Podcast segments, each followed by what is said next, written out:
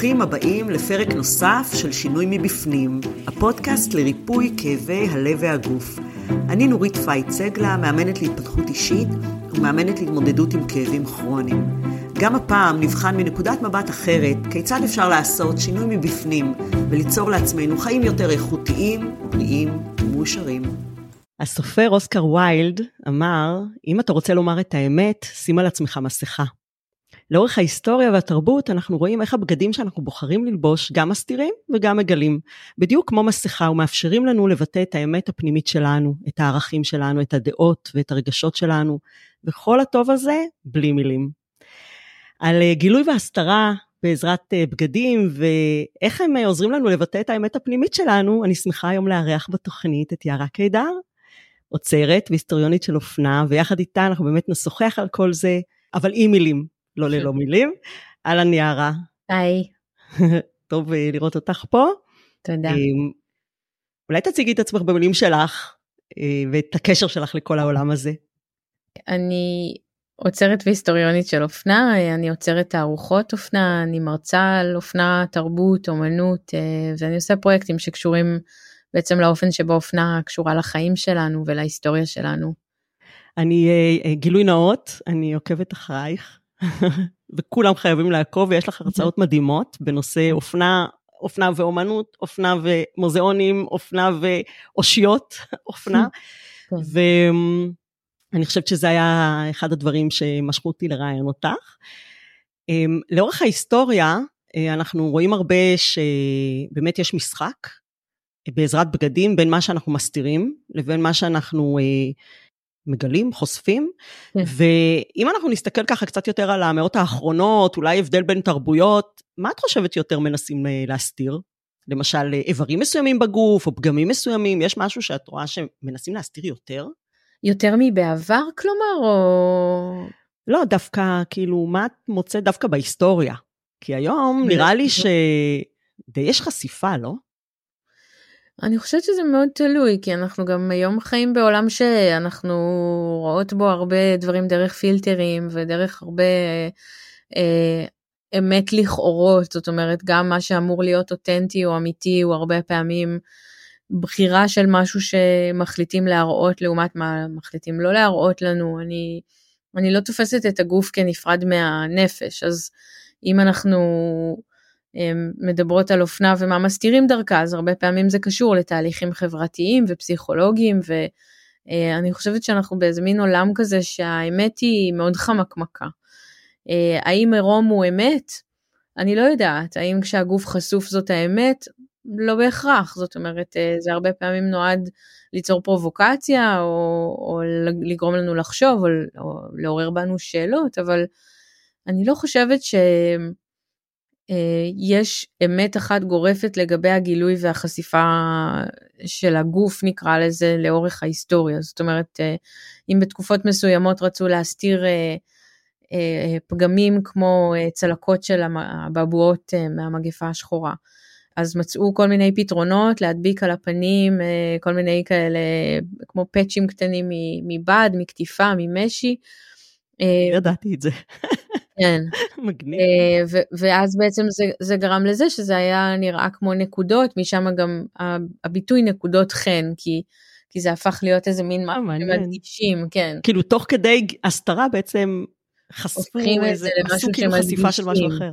בדיוק. עכשיו את אומרת, אוקיי, האם זאת מה שמוסתר מסתיר אמת? מה, מה בדיוק מוסתר מתחת? אמ, אז אני חושבת שזה, שזה, שזו תמיד, אה, יש איזו מורכבות כזאת שאופנה גם מדברת עליה, אמ, של אם נחשוב על הסתרה של הגוף מטעמי צניעות, אז גם אנחנו יודעות היטב שצניעות היא דבר שהוא בעיני המתבונן והמאמין, זאת אומרת מתי, מתי זה מספיק צנוע, מתי זה לא מספיק צנוע, זאת אומרת כל אחד רואה את זה בדרך אחרת, אה, יש כאלה ש... מרפק חשוף הוא לא מספיק צנוע בשבילם ויש כאלה שבקיני זה לא, את, את יודעת אז זה מין אה, משחק אה, משחק בלתי נגמר כזה של איפה איפה הגוף מתחיל ובעצם איפה ההגדרות שלנו נגמרות. לגמרי, זה פשוט זורק אותי לעולם האומנות. כי אנחנו רואים באומנות, אני יודעת, אולי של הרנסאנס, אני לא כל כך, לא רוצה, אני, לא באה מעולם האומנות, אה, אבל מתעדים, את יודעת, את אה, כל המלכים וכל הזה, עם, עם, את, את המלכות עם צווארונים כאלה ארוכים שמסתירים כמעט הכל, אמ, כאילו עודף בד, את לא רואה שם כמעט כלום חוץ מהפנים וכפות הידיים. כן. ולפעמים אני תוהה מה זה בא, מה זה בא בעצם, זה באמת היה שם אז אה, תרבות של צניעות? או שזה בא לשדר בכלל כוח אחר או משהו אחר? תראי, תרבות של צניעות הרבה פעמים היא קשורה, היא קשורה לדת, ו, ובמערב אה, המודעות לצניעות היא משהו שגובר אה, עם הנצרות בעצם.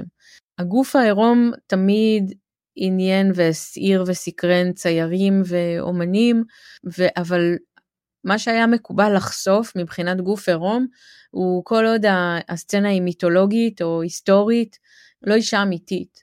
ברגע שציירים מתחילים לצייר נשים אמיתיות שיש להן שם אה, או סיפור אמיתי, אה, אז מתחילות הבעיות, שם מתחילים הסקנדלים בעצם. זה באמת עונה לי על שאלה, כן, שרציתי לשאול אותך, שבאמת בציורים של כל ה... בנושאי דת את רואה נשים חשופות חזה, כן, אז, יש באמת אז את זה ה... היה נחשב משהו שהגיוני והגיוני לחשוף אותו בציורים, בפסלים, כל עוד באמת זה לא, לא מדבר על התרחשות שהיא אמיתית, אלא משהו כזה שאפשר אה, לדמיין אותו מהתנ"ך באמת, או, או מהמיתולוגיה, אבל אמ, כן, למשל, לא היה מקובל לחשוף אה, שיער ערווה, לא היה מקובל לחשוף איבר מין נשי, זה לא היה מקובל. ובמקומות שבהם זה כן נחשף, זה באמת עורר טלטלה גדולה יותר.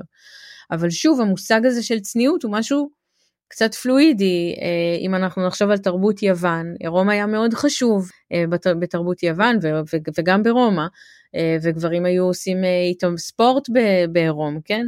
נשים לא היו חושפות את הגוף שלהם בצורה מוחלטת, אבל כן חשוב לזכור שלא היה למשל בגדים תחתונים, אז, והבגדים היו בלי תפרים, אז כן היה יכול פתאום להיחשף איזשהו איבר בגוף.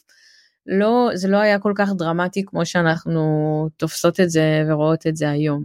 אז מי קבע בעצם את הפרמטרים?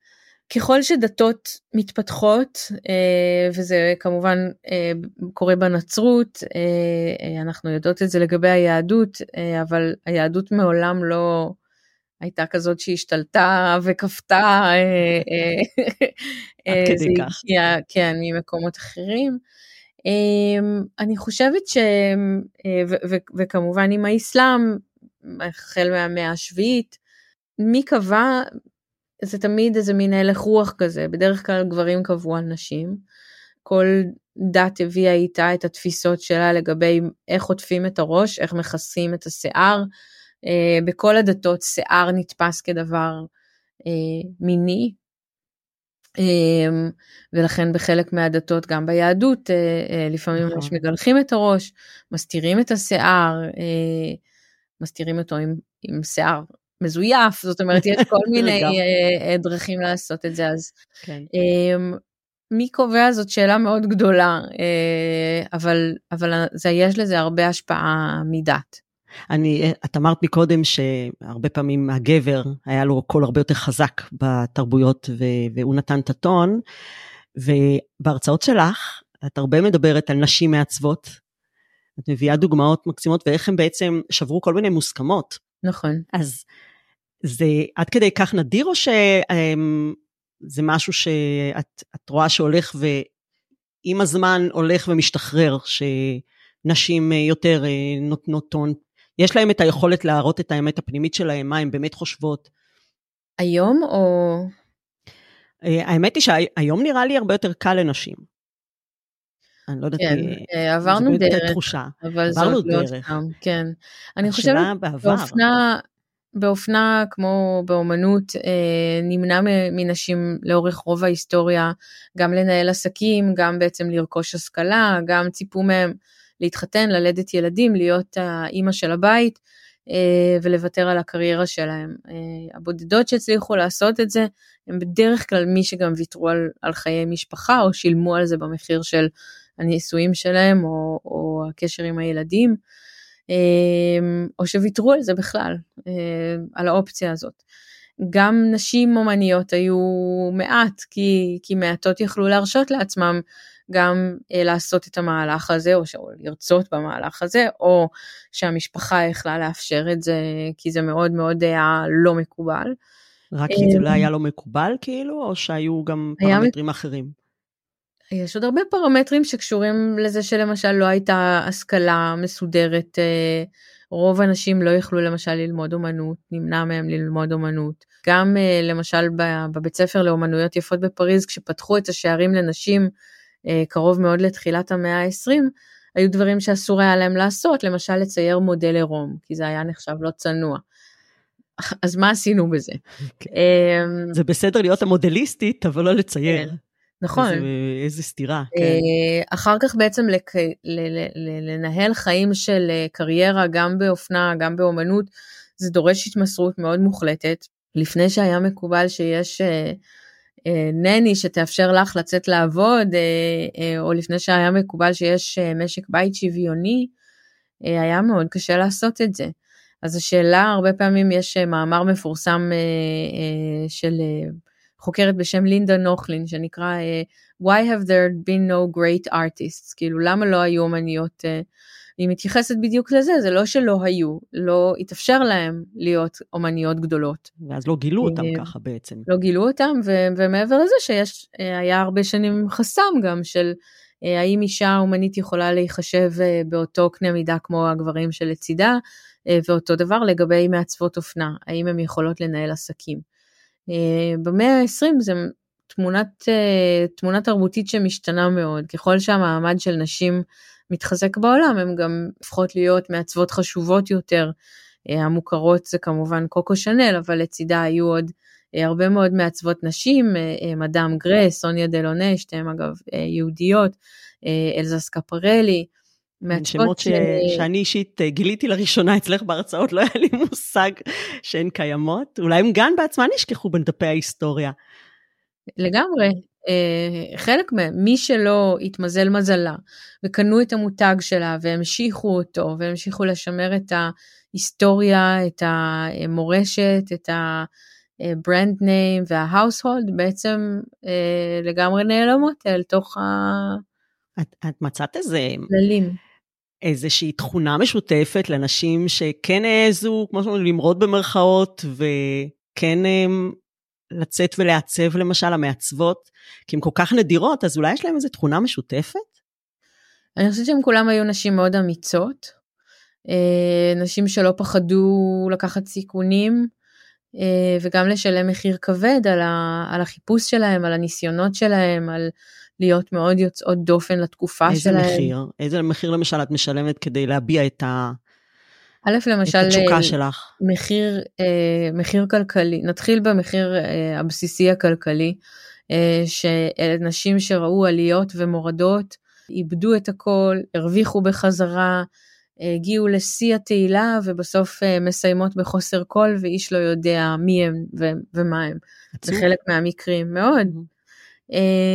בגלל זה גם אני רואה את זה ממש כמין משימת חיי, לחשוף את הסיפורים האלה, לא להוציא אותם מהצללים, אה, לזכור שהאנשים האלה היו, כי אני חושבת שיש לנו נטייה גם אה, לזכור את הסיפורים של אותו הרגע, והרבה פעמים באמת יש כל כך הרבה סיפורים כאלה של אנשים שעשו דברים מדהימים ופשוט ההיסטוריה שוכחת אותם, כן.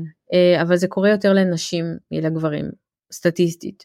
אלה נשים שהיו מוכנות לשלם את המחיר הכלכלי, את המחיר האישי, הרבה פעמים הן היו צריכות באמת לוותר על חיי משפחה, על נישואים, על בן זוג, על בן זוג שהרגיש מאוים אה, מההצלחה של אה, כן. האישה שלצידו, ילדים שאפשר היה לראות פחות, זאת אומרת, אה, יש, זה, זה בא עם כן. מחירים, וגם על לנסות לעשות שינוי ולהביא משהו חדש.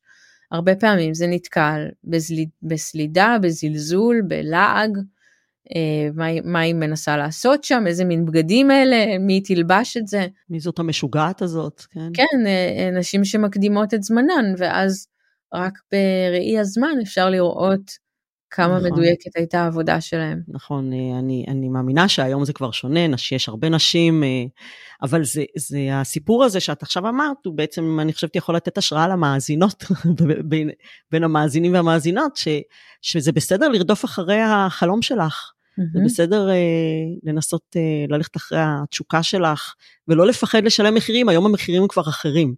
כן. אה, היום אפשר לעשות את זה ביחד.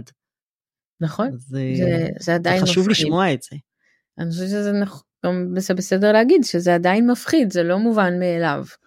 אה, ו, ואני חושבת שיש כל הזמן איזה מין אה, שיח כזה סביב הגשמת חלומות, איך עושים את זה. אני, אני נכון. חושבת ש, שזה בסדר גם להיות זהירות, וזה בסדר לקחת רגע לחשוב על הדברים, ולא, את יודעת,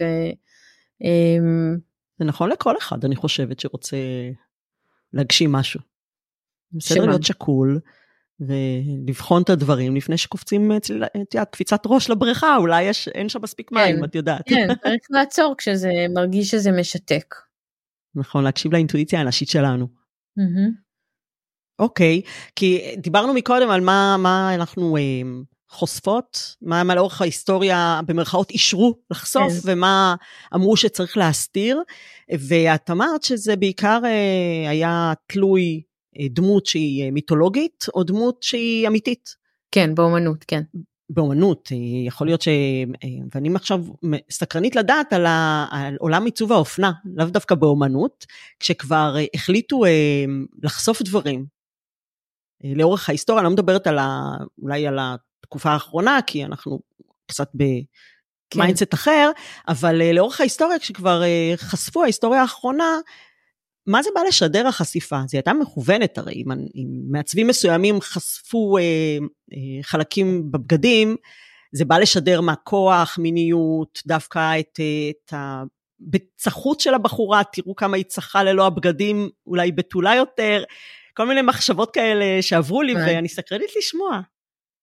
לא, אני לא חושבת שבעשורים האחרונים החשיפה של הגוף הגיעה להגיד על מישהי שהיא תמימה. זה בדרך כלל כשחושפים את הגוף בצורה אה, שנחשבת חשופה לתקופה, זאת אומרת, אה, שוב, בתקופה שלנו חשופה יכול להיות, את יודעת, עם כיסוי לפטמות וחוטיני. נכון. זה כבר הגיע למקום כזה, אה, ובתקופות מסוימות אה, מספיק שקיצרו את השרוולים אה, משרוול ארוך עד זרוע חשופה, וזה היה נחשב נורא נורא חושפני. אז זה נורא תלוי תקופה ותלוי הסטנדרטים של אותו הרגע, אבל אני חושבת שאף פעם החשיפה של הגוף לא הייתה ממקום של להגיד על מישהי שהיא טהורה, זה לא משהו שהלך ביחד, אלא העירום בדרך כלל בא לדבר או על מיניות, פמיניזם, שחרור, אה, והרבה גם שחרור של הגוף, של אה, בעצם החלטה לקחת את, המק... את, ה... את הגוף למקום חופשי יותר. נכון, כל המכוחים שבעצם השתחררו מתישהו, השתחררנו מהם. כן, זאת חשיפה שהייתה מבחינת הגוף באופנה של המערב, רואים את זה בצורה דרמטית אחרי מלחמת העולם השנייה. כי מה, מה קרה שם? כשגברים יוצאים להילחם בחזית ונשים בעצם צריכות לאייש את העמדות שלהם במפעלים כי צריך לה, להמשיך את העבודה אה, וזו תקופה שבפעם הראשונה בעצם נשים משתלבות במעגל העבודה אה, ויש גם כתוצאה מזה שינוי דרמטי באיך שהן מתלבשות. אה, השיער מתקצר, השרוולים, המכפלות, הכל הופך להיות הרבה יותר, הבגדים הופכים להיות יותר משוחררים. ומי יזם את זה? מי יזם את השינוי בבגדים? זה היו מעצבים גברים או דווקא אנשים שנשארו מאחורה? קשה לדבר על אופנה, אני חושבת, אה, תמיד מחפשים את הבן אדם שעשה, אבל זה לא עובד ככה, אלא תמיד עובדים אה, גם מעצבים וגם מעצבות וגם אנשים מהרחוב וגם אנשים שתופרים לעצמם, ואופנה היא דבר יותר גדול, יותר, דבר יותר רחב, אז אין, אין כל כך מהפכות שיצר בן אדם אחד או קבוצה מסוימת. זה לא בדיוק מה ששאלתי, כי אני אומרת, אם נשים היו אלה שנשארו מאחורה והיו צריכות לעבוד, האם הצעקה הזאת, אני צריכה משהו יותר נוח, באה מלמטה, מהשטח? לא, זו, זו תפיסה כאילו, מה שאת מתארת עכשיו הוא תפיסה מודרנית. אוקיי. Okay. והן לא חיו ככה, אה, אלא הם, השינוי היה הדרגתי, זה לא שהם, היה לי מורה להיסטוריה של אופנה שאמר, זה לא שהם הלכו לישון בלילה, וקמו בבוקר עם קרב חצאיות מיני. זה לא, צריך לזכור שזה תהליכים מאוד איטיים. כמו בסרט ביג, את מכירה את הסרט ביג? כן, בדיוק. זה לא, זה לא ככה, וזה גם לא שהם אמרו, אני עכשיו רוצה להיות אישה חזקה, אז אני הולכת לגזור את השיער ואני הולכת... זה, זה הלך לאט, זאת אומרת, המכפלות התקצרו כל הזמן קצת, והשרוולים התקצרו קצת, וזה היה, זה תהליך הדרגתי ש, שמושפע ממעצבים ומאנשים, ויש המון המון שכבות שמרכיבות אופנה, ואז מביאות לאיזה מראה שהוא חדש, אבל אי אפשר לנתק את זה שהתוצאה הייתה שינוי דרמטי ממה שהם לבשו עשר שנים קודם לכן, אה, ולהתייחס לזה שהיה מהפכה מאוד גדולה בעולם בגלל המלחמה, בגלל המגפה, אה, השפעת הספרדית, אה, בגלל שהייתה התפתחות ענקית של גופי תקשורת, ההמצאה של הרדיו, טיסות, מכוניות. אי אפשר להגיד זה רק זה או רק זה, או שמישהי קמה בבוקר ואמרה אני רוצה היום להיות אישה חזקה, זה לא, זה, זה משהו שאנחנו רואות היום, אני אלבש טישרט שתגיד על עצמי שאני חלק מתנועה כן. כזאת או אחרת. זה, זה מאוד מאוד מודרני, וזה מעולה שיש לנו את זה ככלי, אבל הן לא ראו את זה ככה כשהן חיו את זה, אלא זה היה אה, יחד עם זה שהן היו צריכות, את, יודעת, צריכה לצאת לעבודה, אז מה, תלבשי מכוך? את לא, את מוותרת על המכוך, ואז התחיל לחפש בגדים שיתאימו לזה, בלי מכוך, את לא צריכה ללכת עם הכל צמוד ודבוק למותן, אז זה, זה, זה הרבה יותר איטי והדרגתי, אבל זה כן מאוד מאוד משקף איזשהו הלך רוח של אה, נשים שפתאום בבת אחת מגלות שהן יכולות להיות חלק מהעולם, ללכת, לרקוד, לעשן, לשתות אלכוהול, אה, ואז בסוף גם הדבר המשונה להצביע בבחירות. כן. נדמה לי בשוויץ היה אחת המדינות האחרונות. אה, נכון, ב-71. שחררו את האישה להצבעה. כן, כן, 71. זה די הזוי. מטורף, כן. כן, בלתי נתפס. אז את יודעת, את מדברת על שחרור האישה, אז באמת היו הרבה תנועות של שחרור האישה אה, במאה האחרונה. Mm-hmm. את יודעת, יש את הסיפור ששרפו חזיות, אני לא יודעת אם זה אמיתי או לא. לא אמיתי. נכון? מה זה היה בפוסט? איפה זה היה? הם לא באמת שרפו חזיות, שרפו שם כל מיני דברים, אבל לא חזיות. חזיות היו גם באותה תקופה דבר מאוד יקר, אם את אם את הלכת ושרפת את החזייה של עצמך, סימן שיכולת להרשות לעצמך uh, ממש. אבל הפכו את זה, אני חושבת שזה גם קצת חלק מהמיתוסים על, על נשים חזקות. זה כמו שהם מייחסים למרי אנטואנט את המשפט, uh, אם אין לחם תאכלו עוגות, שהיא מעולם לא אמרה. לאורך ההיסטוריה נשים חזקות נתפסו הרבה פעמים כמכשפות, אנחנו יודעות את זה. Um, אז היה פחד מזה. אה, ונשים שהיו גם חזקות וגם מיניות, זאת אומרת אה, חשיפה של הגוף התקשרה לזה גם, אה, עוררו הרבה מאוד חששות בחברה. ואני חושבת שבגלל זה גם המיתוס הזה של השורפות חזיות, של הנשים הרדיקליות המשוגעות האלה, שזה זה חלק מה, מהמיתולוגיה של, של אישה חזקה שלאורך ההיסטוריה עוררה פחד וחששות וספקות. ו- ואני חושבת שרק אם היא יכלה להיות מספיק חזקה ולא להקשיב לרעשי רקע האלה, היא יכלה להמשיך בדרך שלה. ואני אומרת, ואז בא פסטיבל וודסטוק, שכולם. שם, כל הנשים שם אה, משנות החמישים השמרניות לגמרי בשנות השישים. אה, אז זה לא אותם, אז נזכור עצמם. שזה לא אותם נשים, זה הבנות שלהם. ה baby boomers של, של ה-60's, של ה-70's, כן. אה, רצו בעצם להתנגד לכל מה שייצג הדור של ההורים. אה, ו- ולכן באמת אלה שהיו בנות עשרה אה, וקצת העשרים המוקדמים בוודסטוק ממש לקחו את זה למקום רדיקלי של פרידה מכל המוסכמויות ואיזה גם חיים חופשי, מין חופשי, גוף חופשי, אה, וכן, יש, אה, היה גל אה, פמיניסטי גדול מאוד סביב שנות ה-60, התעוררות פמיניסטית בעולם של נשים. אז זה כבר היה יותר מאורגן ממה שחוו הנשים של שנות ה-20. מעניין. אחד ה... יש לך הרצאה על ליידי דיאנה, mm-hmm. זה ככה המלצה. תודה. ואת, ואת מספרת שם שבעצם הלבוש היה איזשהו כלי מאוד משמעותי עבורה. Mm-hmm. בא לך לספר על זה קצת? היא הייתה גם ככה השראה עבור אה, כל כך הרבה נשים בעולם לדעתי, mm-hmm. כנראה גם גברים, אני לא יודעת, את אולי יודעת, כן. אבל היא הייתה דמות להשראה, וכמו גם אחרות לפניה, כן, אה, שאני מאמינה שהיו השראה, אבל את פשוט ספציפית מדברת על ליידי דיאנה, עשית הרצאה שלמה עליה, וככה בקטנה אולי תשתפי אותנו, איך, uh, כי לי נראתה שהיא מתלבשת uh, נורמלי, כלומר, ואני מנסה להבין איך בעזרת הבגדים את אומרת שהיא דווקא שוברת מוסכמות, דווקא מביעה משהו מול בית המלוכה. קודם כל היא, היא אישה שכשמסתכלים עליה היסטורית רואים שהיא עוברת מהפך, היא נכנסת לבית המלוכה אחרי שהיא הייתה אה, אומנת בגן ילדים, אה, הלבוש שלה היה מאוד פשוט, גם היו לה מעט מאוד אה, בגדים באופן כללי כשהיא נכנסת לארמון, אבל מהרגע שהיא נכנסת אליו היא מבינה שזה כלי. בהתחלה מלבישים אותה ויש קודים מאוד ברורים של מה מותר לה ומה אסור לה ללבוש. אה, ויש חוקים מאוד מאוד ברורים מאורך אה, הציפורניים, צבע הלק יכול להיות רק שקוף, אסור מחשופים, אסור ללבוש מכנסיים, היא רק מקבלת את כל האיסורים. ובהתחלה היא משתפת עם זה פעולה, אבל אחר כך היא מבינה שיש חשיפה ענקית לכל מהלך לבוש שלה. היא מבינה ש... וזה קורה כבר מ... מרגע החתונה ושמלת הכלה.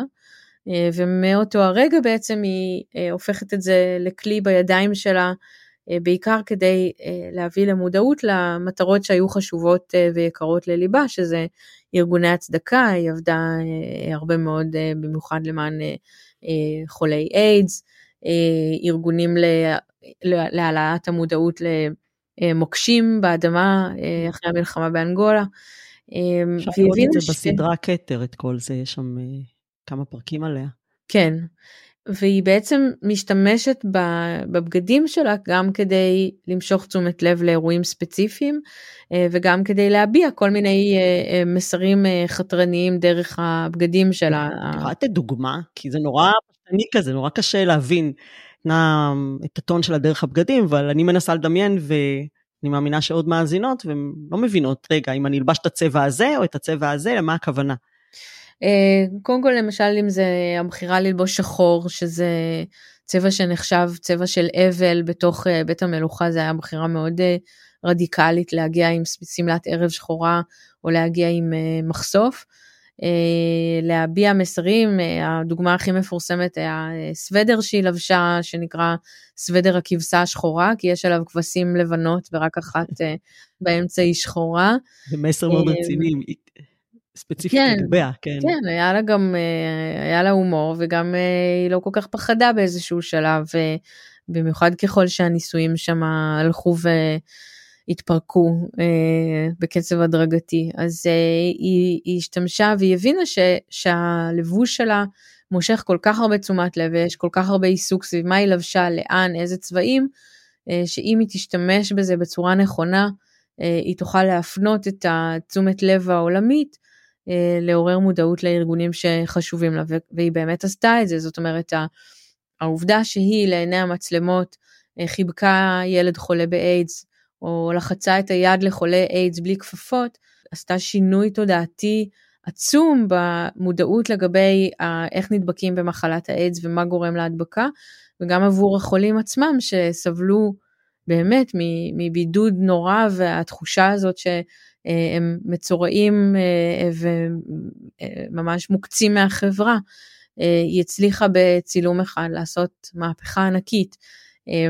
והעובדה שהתעניינו כל כך בצילומים שלה לא הגיעה מזה שהיא הייתה נתפסה בעיני העולם לאיזה אקטיביסטית גדולה, אלא באמת בגלל שהיה כל כך הרבה עניין סביבה וכל דבר שהיא עשתה, והיא העצימה את זה ככל שהיא נתנה מקום ללבוש שלה, לשיער, המראות האופנתיים שלה, יכלה להשתמש בזה כדי שכשהיא תגיע ותלחץ יד לחולי איידס, זה יקבל את החשיפה באמת שמאות מיליונים בעולם יראו את זה ויפנימו את המסר האמיתי שהיא רוצה להעביר. זה נורא מעניין, אני חושבת. זה באמת גם אה, מעורר השראה, אני חושבת, אצל עוד נשים שנמצאות במין מערכות יחסים כובלות, mm-hmm. שאולי זאת הדרך היחידה שלהם לבטא משהו, לפעמים. אה, גם דיברת מקודם על, ה, על הדור שלה, זה ככה, פתאום חשבתי על זה שדיברת על הדור של הבנות, של ה baby boomers, אה, שהן שונות מה, מההורים, אז באמת הרבה פעמים אנחנו רואים גם בהתפתחות אישית ובבחירות שאנחנו עושים בחיים שלנו, שאנחנו הולכים בדיוק לקצה השני. אני לא אהיה כמו אימא, אני לא אהיה כמו אבא, אני אבחר בדיוק את הצד השני. נכון. כאילו, אין איזה משהו באמצע, המטוטלת הולכת מיד לצד השני. נכון. אז אה, מאוד מעניין. אז אה, יש לך אה, אולי דוגמאות לעוד נשים כאלה שהן השראה, שהן בעזרת הבגדים, uh, באמת הצליחו לבטא איזשהו, איזושהי שבירת מוסכמות uh, לאורך ההיסטוריה של האופנה? אני חושבת שרונית אלקבץ עשתה את זה. באיזה אופן? אני חושבת שהיא היא הרבה פעמים דיברה על זה שהלבוש היה באיזשהו אופן כמעט חזק ממנה, זאת אומרת שזה לא שהיא רצתה להיות כל כך שונה ובולטת בנוף, אלא שהרבה פעמים זה פשוט היא הבינה שהיא חייבת. ואני חושבת שהדבר הגדול שרונית אלקבץ עשתה זה שהיא הייתה בוחרת במודע לגלם אה, נשים, אה, ממש בוחרת תפקידים שבהם היא מגלמת נשים מוחלשות, נשים בזנות, נשים בשוליים של החברה. והיא לא פחדה גם להיראות לא יפה במרכאות על המסך, היא ראתה בזה, אני אומרת במרכאות כי היא ראתה בזה את כל היופי שאפשר לתת אה, לחיים. הייתה מהממת. אה, ואחר כך אה, לאירועים של השטיח האדום, להגיע בדיוק בהפך, בשיא הגלם והיופי והקוטור, אה, ובאיזשהו אופן כשהיא נמצאת באותו גוף, אבל על השטיח האדום עירונית אלקבץ, היא כמעט הקרינה את הטוב הזה שהיא רצתה לתת, את תשומת הלב, את הזרקור שהיא רצתה לתת למצב של נשים שהיו לחלוטין נעלמות אה, אה, ובצללים. אה, ובלבוש שלה שהיה מאוד יוצא דופן, אנחנו לא רואות תרבות של התלבשות כזאת לשום שטיח אדום בישראל. הייתה תערוכה שאת עצרת עליה. נכון.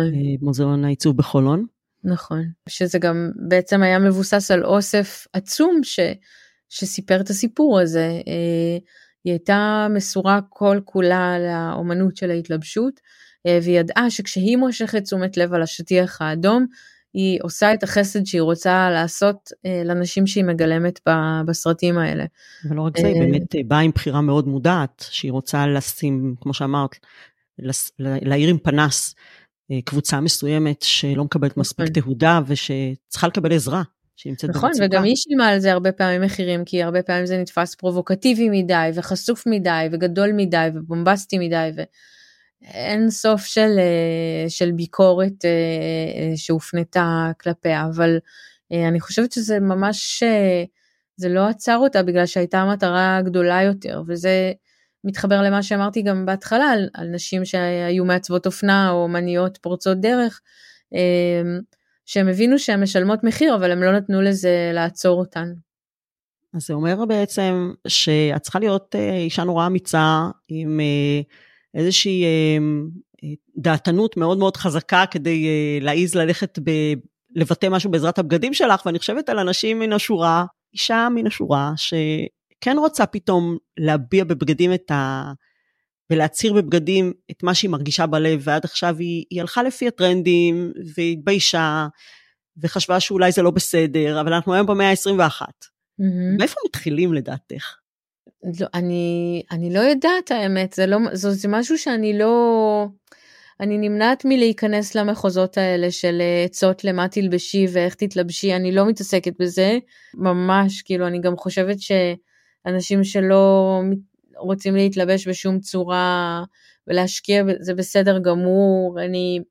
לפעמים את יודעת, אני באה לפגישות ואומרים לי, אוי, אני לא התלבשתי היום מספיק יפה, או אל תסתכלי על הנעליים שלי, אני, אני לא שם, אני לא מסתכלת, באמת, אני לא שיפוטית לגבי... מחברים אותך אבל עם זה, אנשים מחברים אותך עם זה בגלל שאת באמת מייצגת את זה. אני עושה את הבחירות שלי, אבל אני לא נכנסת לאנשים, לא לארון, לא לבחירות האופנתיות, אני לא נותנת טיפים אופנתי, אני ממש ממש ממש לא, אני לא נכנסת לשם, כי זה כזה דבר רגיש, וכל אחת, את יודעת, יש לה את העולם שלה ואת הצווים החשופים שלה, וכל אחת, את יודעת, יש כאלה שמרגישות טוב עם צבע, ויש כאלה שמרגישות טוב עם אפור, וגם נראות מעולה עם אפור, ויש כאלה שטוב להם לצבוע את השיער, וכאלה שלא, ואני אני לא, אני לא בן אדם שנותן טיפים בכלל, זה לא, זה לא הסטייל שלי, אני... אני, אני רק, את יודעת, אני, אני ממש ממש, אה, אני חושבת שמי שבאים להרצאות שלי או לתערוכות יודעים שלבגדים יש כוח ובגדים יכולים להשפיע עלינו פסיכולוגית ועל התחושה שלנו וההרגשה שלנו. אה, ואם מכירים בכלי הזה כמשהו שיש לו עוצמה, עוצמה רגשית ו- ונפשית, אה, אז אני חושבת שכל אחד ואחת מוצאים את הדרך שלהם להשתמש אה, בבגדים באופן שגורם להם להרגיש טוב. אבל אני, אני באמת חייבת להגיד שאני חושבת שאנחנו בעולם שיש פה המון, אה, המון שיפוטיות על מה לובשים ואיזה מותג ואיזה צבעים והאם את מעודכנת או לא מעודכנת ובגלל זה אני, אני ממש בורחת מהמקומות האלה כמו מאש כי אני חושבת שזה מקומות לא בריאים. ואני חושבת בזה. שהתלבשות צריכה להיות אינדיבידואלית אה, ועצמאית ו- ו- ו- וטובה וטובה לנפש ולגוף ואני כאן כדי לספר את הסיפור שבגדים ואופנה יכולים להציע אה, אבל אני כאן רק כדי אה, לחשוף ולספר את הסיפורים ומכאן כל אחד לעצמו, לגופו, לנפשו ולנפשה. כן, אם מישהו ככה מהמאזינות לא יודעת, אז יש סוג טיפול שנקרא styling therapy. שזה בדיוק אה, לקחת כל אחת באה ובוחנת ומטפלת בעצמה בעזרת, דווקא בעזרת ארון הבגדים שלה. כן, כן. ואז זה, זה כבר תהליך בפני עצמו, זה לא איזה styling שבאים לארון וזורקים וזה, לא, זה ממש תהליך שאת מנסה לראות למה בגד מסוים את מתחברת אליו, למה לא, מה, להעיז לצאת באמת, לקלף את הקליפות של, ה, של הבצל שלך. כן. אה, ודיברת באמת על, על אה, כל מה שאמרת עכשיו, זה הזכיר לי באמת את ה... עכשיו במלחמה, אני זוכרת את עצמי שבהתחלה, שבועות, אני לא יכולתי ללכת עם שום צבע חוץ משחור, כחול ולבן. זה הרגיש לי כאילו הצבעים הכי נכונים. לא יכולתי לשים לק, לא יכולתי לשים כן. ליפסטיק. אה, אני ממש הרגשתי שאני מצהירה בזה את החוצה כלפי החוץ, את, ה, את מה שאני מרגישה בפנים. מצד אחד הכאב הגדול, מצד שני את הגאווה של צבעי ישראל, את יודעת? כן. ובלי להתכוון, אחרי כמה זמן שמתי לב שאלה הבגדים שאני מוציאה אוטומטית מהארון. כן. ואני, נראה לי שאני לא היחידה, כלומר, רק uh, לפני כמה זמן התחלתי לשים לק וכאלה, את יודעת, וללבוש קצת צבע. כן. אני, אני שוב, אני חושבת שזה נורא אינדיבידואלי, יש אנשים שראיתי שלא רוצים להתלבש בכלל, יש כאלה שזה ממש החזיק אותם uh, בחיים. אה, יש כאלה שלעשות אה, ציפורניים אה, שמר להם על השפיות וכאלה שהרגישו כן. שזה מותרות מטורפות. שוב, באמת אני, אני בעד שכל אחת תעשה את הבחירה שלה, בתנאי שזאת בחירה חופשית, לא כזאת שמונעת מרגשות אשמה או כי מישהו אחר קבע או אמר, אלא מה שבאמת אה, אה, מתאים לכל אחת. כי אני חושבת ששוב, יש מין תרבות כזאת של ביקורת, זה טוב, זה לא טוב, זה לא מספיק, זה כן מספיק, היא עשתה, היא עשתה את הפנים, היא עשתה את הזה, היא עשתה את השיער, היא עשתה את זה, היא עשתה את הבוטום, נכון. יותר מדי, מעט מדי, למה היא לא עשתה, למה היא כן עשתה, את יודעת, אני נכון. כאילו חושבת שזה ממש מקום מסוכן. ואפרופו מה שדיברנו בתחילת השיחה על, על הסתרה, אנחנו בתרבות כזאת של רשתות שגם כשכאילו הדברים הם חושפניים ומעלים כל מיני וידאוים, כל מיני וידואים, את לא יודעת 99% ממה שהבן אדם לא חשף בפנייך. אה, נכון. והרבה פעמים תרבות הפילטרים האלה, גם, גם כשזה כאילו לא מפולטר, כבר הכל הלך לאיזה מין מישמש כזה של אמ, ריבוי של דעות וביקורת שאני חושבת שהוא, אני חושבת שהוא מיותר, אני חושבת שהוא לא בריא, כן, זה מזכיר לי איזה, אם אנחנו רגע גולשות מעולם האופנה לעולם האינסטגרם, mm-hmm. שלא קשור לאופנה, אה, איזה מישהי שאני מכירה, היא ביקרה ביפן, והיא הלכה לאיזשהו מקום שאיזה בלוגרית באינסטגרם הביאה משם תמונות מדהימות, אתם חייבים ללכת למקום הזה, וצילומים מרהיבים, ואז היא הגיעה לשם וגילתה שאיך אומרים, ההבדל בין האינסטגרם שלה לבין מה שנראה במציאות, אה, שמיים וארץ, וזה אותו דבר גם בז'ורנלים שאת רואה תמונות של עיצובי בתים, הבתים נראים מרהיבים, ואז את מבינה שמאחורי המצלמה יש אה, צוות שלם שהוציא את כל החיים מהבית, נכון. ותקתק שם את תפוז שיעמוד בדיוק איפה שהוא צריך לעמוד, אבל ככה לא נראה הבית באמת. נכון. אז זה נכון. אותו דבר גם על הבגדים והאופנה ו- וכל הצבע שאנחנו נכון. רואות בכל מיני מקומות, זה הפילטרים האלה שאני מאמינה שאת מדברת עליהם. נכון, אה, נכון, אני, אני בגלל זה אני חושבת שזה ממש אה, הדבר היחיד, את יודעת, ש, שיכולתי להגיד בתקופה של המלחמה זה שכן, אני ממליצה להתנסות בהרגשה הטובה שבגד יכול לתת לנו, ושלפעמים לצאת לרגע לבושה בבגדים שגורמים לך להרגיש טוב עם עצמך ולשים אודם ולהיות לרגע להרגיש טוב אנושי זה, זה הישרדותי, זה לא, זה לא נהנתנות, זה לא מותרות, זה לא מנותק. זה מאוד מאוד חשוב כדי, את יודעת, לקום בבוקר ו- ולצאת אל המציאות שהיא קשה כל כך, לא משנה מה כל אחד עבר וחווה, זאת מציאות קשה. נכון, נכון, אני חושבת שזה טיפ מעולה אה, לקראת סיום, אנחנו צריכות תכף לסיים, לא יאומן. זה באמת, אה, אם מדברים באמת על הגילוי וההסתרה, זה גם מתחבר לכל כל כן. מה שאנחנו בוחרות ללבוש, לשים על עצמנו, איזה צבע, איזה לא, שמביע את מה שאנחנו מרגישות. אה, וזה בסדר גם אה, להגיד בלי מילים, לחשוף בלי מילים את מה שאנחנו מרגישות. נכון. בעזרת הבגדים. מה אנחנו חושבות על משהו בעזרת הבגדים, כמו הדוגמה המדהימה שנתת עם הכבשה השחורה. שבלי מילים, כל העולם מבין מה, מה עובר על אה, ליידי די, נכון. כמו שאומרים. נכון. יש לך אולי אה, לקראת סיום עוד איזה מחשבה, משהו שאולי לא שאלתי אותך, איזה מסר שאת רוצה להעביר למאזינות, למאזינים, על גילוי והסתרה בעזרת בגדים?